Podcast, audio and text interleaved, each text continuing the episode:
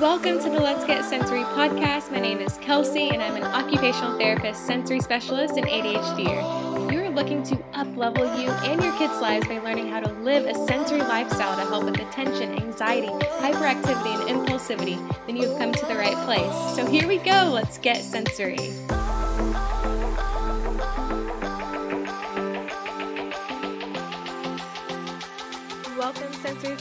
Let's Get Sensory podcast. So, today we're going to talk about the difference between sensory challenges, ADHD, sensory processing disorder, and other challenging behaviors.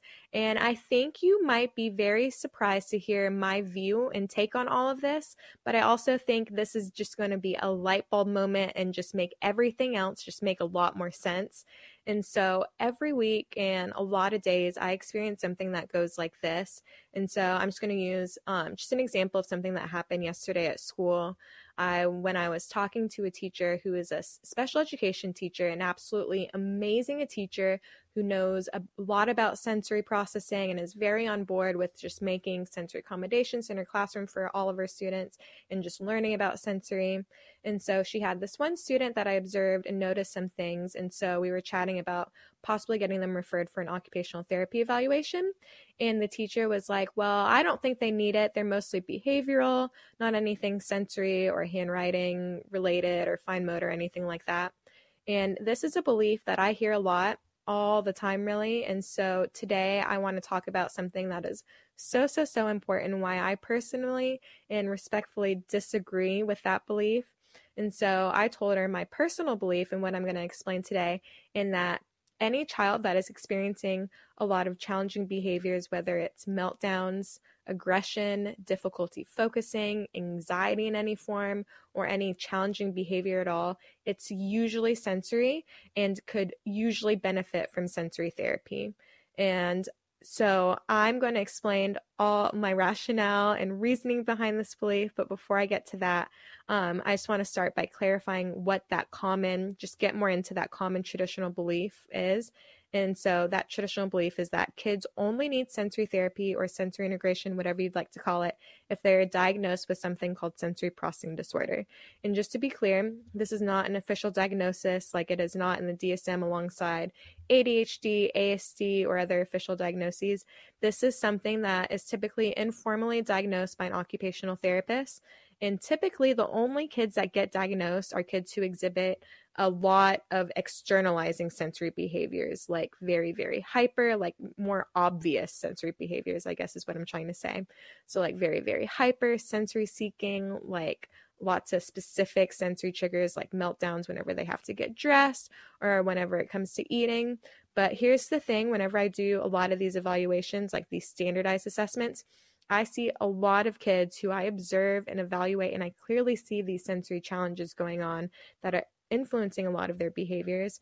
But then I'll have like teachers and parents fill out the form, and the standardized assessment shows them, and like this is in the words of the in the words of the assessment, that they do not have a definite sensory dysfunction and which is why I actually created the regulation evaluation inside my course to be a lot more eye opening and inclusive and helping figure out what exactly is going on, impacting kids' nervous system, and to be easier to understand how sensory challenges are causing certain behaviors. And so I created an evaluation to stand against this belief that is so, so, so dangerous because this is the belief that is really feeding the idea in society that number one, only kids with a lot of sensory behaviors actually have sensory processing disorder or sensory challenges. And number two, that different behaviors like ADHD or anxiety related symptoms are not influenced by sensory processing disorder and sensory differences. And then three, it is feeding the idea that there is sensory behavior, so like the more externalized and extreme ones, and then there's just bad behavior, which is simply not true. This belief is pre- preventing so, so, so many kids from getting the help that could drastically help them and empower their families and bring so much more peace to their lives. This belief is what led me to battling anxiety and depression for so, so, so many years because I wasn't sensory enough. But I will be the first person to test to be a testimony of how sensory therapy and living a sensory lifestyle has been just the number one therapeutic modality and healing modality that has helped all of my sensory related behaviors. And not just me but just for so many other kids that I have worked with um, that wouldn't typically qualify for sensory processing disorder but are receiving that support either through my program or other therapists and parents out there advocating for the same. And I'm so, so, so just thankful to be a part of the sensory family and sensory advocacy with you because together we are paving the way for all of our kids and for the kids to come that are going to be positively impacted and empowered by bringing sensory therapy to their lives and getting the word out there about sensory therapy and that it is just so, so, so much more than what society thinks it is.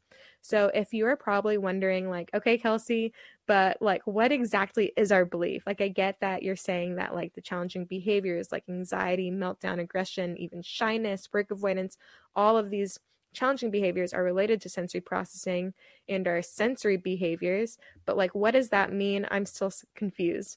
So, to help you understand, you need to understand one of the foundational beliefs of my sensory model.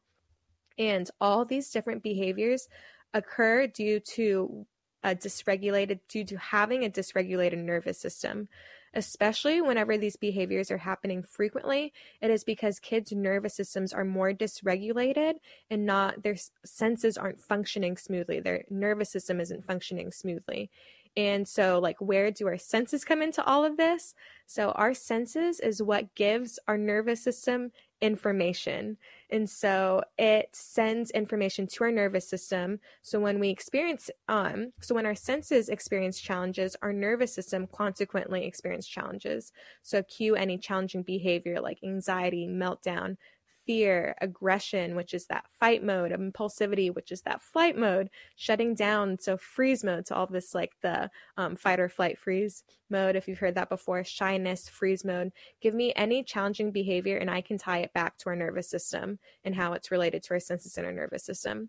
This is why I think one, like everyone should know about sensory therapy and why I believe it should be common knowledge for all parents um, and common knowledge for all kids and not just parents and kids, but also just for all adults, because I truly believe everyone can benefit from learning how our nervous system works and how our senses work and what it needs to strengthen and regulate. So, back to kids though. So, we all learn that we all learn this idea and we learn that all kids experience you know especially when they're younger just these more emotions and more challenging behaviors especially like toddlers and we learn that this is due to their brains not being fully developed and so, but it's really so much more than that. It's so much deeper than that. It's not just their, that their brain's not fully developed, it's also because their nervous system and their senses are not fully developed. And for some kids, their senses and nervous system are less developed, even more so less developed, or are experiencing specific challenges related to specific senses, um, which is why I am so desperate just about getting the word out about sensory therapy because it is really so, so important. It changed my life, and I've seen it change just so many other kids' lives and families' lives.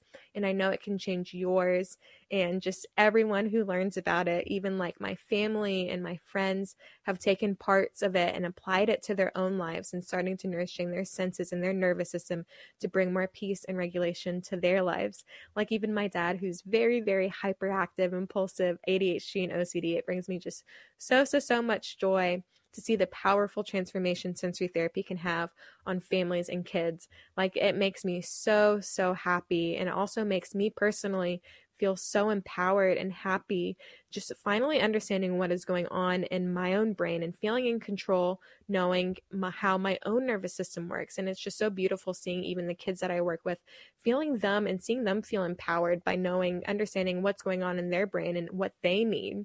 You know, seeing them advocate for a sensory break for for themselves, or seeing them like noticing that maybe their ears are sensitive and that they need to do something about it, maybe wearing noise canceling headphones or whatever that might be it is really such an amazing feeling and i hope you can experience or are experiencing this currently and you are already so ahead of the game the fact that you are here and you are listening and you are educating yourself on sensory therapy.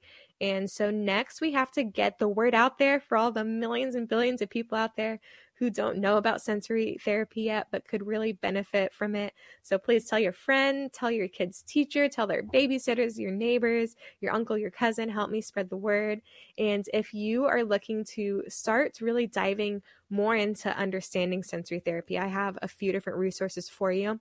So, the first one is I have a free sensory diet generator on my website where you can take a quick assessment to find out and learn more about your child's specific sensory needs. I also have an online course, Simplify Sensory, which is a crash course on sensory therapy that also includes my regulation evaluation to help you figure out what exactly is causing dysregulation in your, in your child's nervous system, and also have a regulation routine generator inside the online course. And then I also have my signature program that only opens up a couple times a year, which is called Sensory Life Academy. And it's a three month intensive but easy and practical online program where we really get deep into healing you and your child's nervous systems. Because I'm a huge believer that sensory lifestyle is for everyone. And that huge, huge transformation comes when we learn to strengthen our own nervous system to help us model and co regulate with our kids and to help better understand how their nervous system works and what it needs by first learning how to apply it to yourself and really feel the different effects and the different nervous system states and just what is going on in yourself in your own nervous system. And so, um, Sensory Life Academy is really a combination of sensory therapy, somatic therapy, listening therapy, psychology, neuroscience, and more, and just all the amazing modalities I have learned and things that I have learned along my personal journey, all tied into one. And so, anyways, I hope you enjoyed this episode. If you have any questions, DM me on my Instagram, sensory underscore therapist. I absolutely love chatting with you guys and getting to know you. And so, just thank you so, so, so much for being here with me. I hope you have a beautiful rest of your day, and I will see you guys next time. And let's get sensory.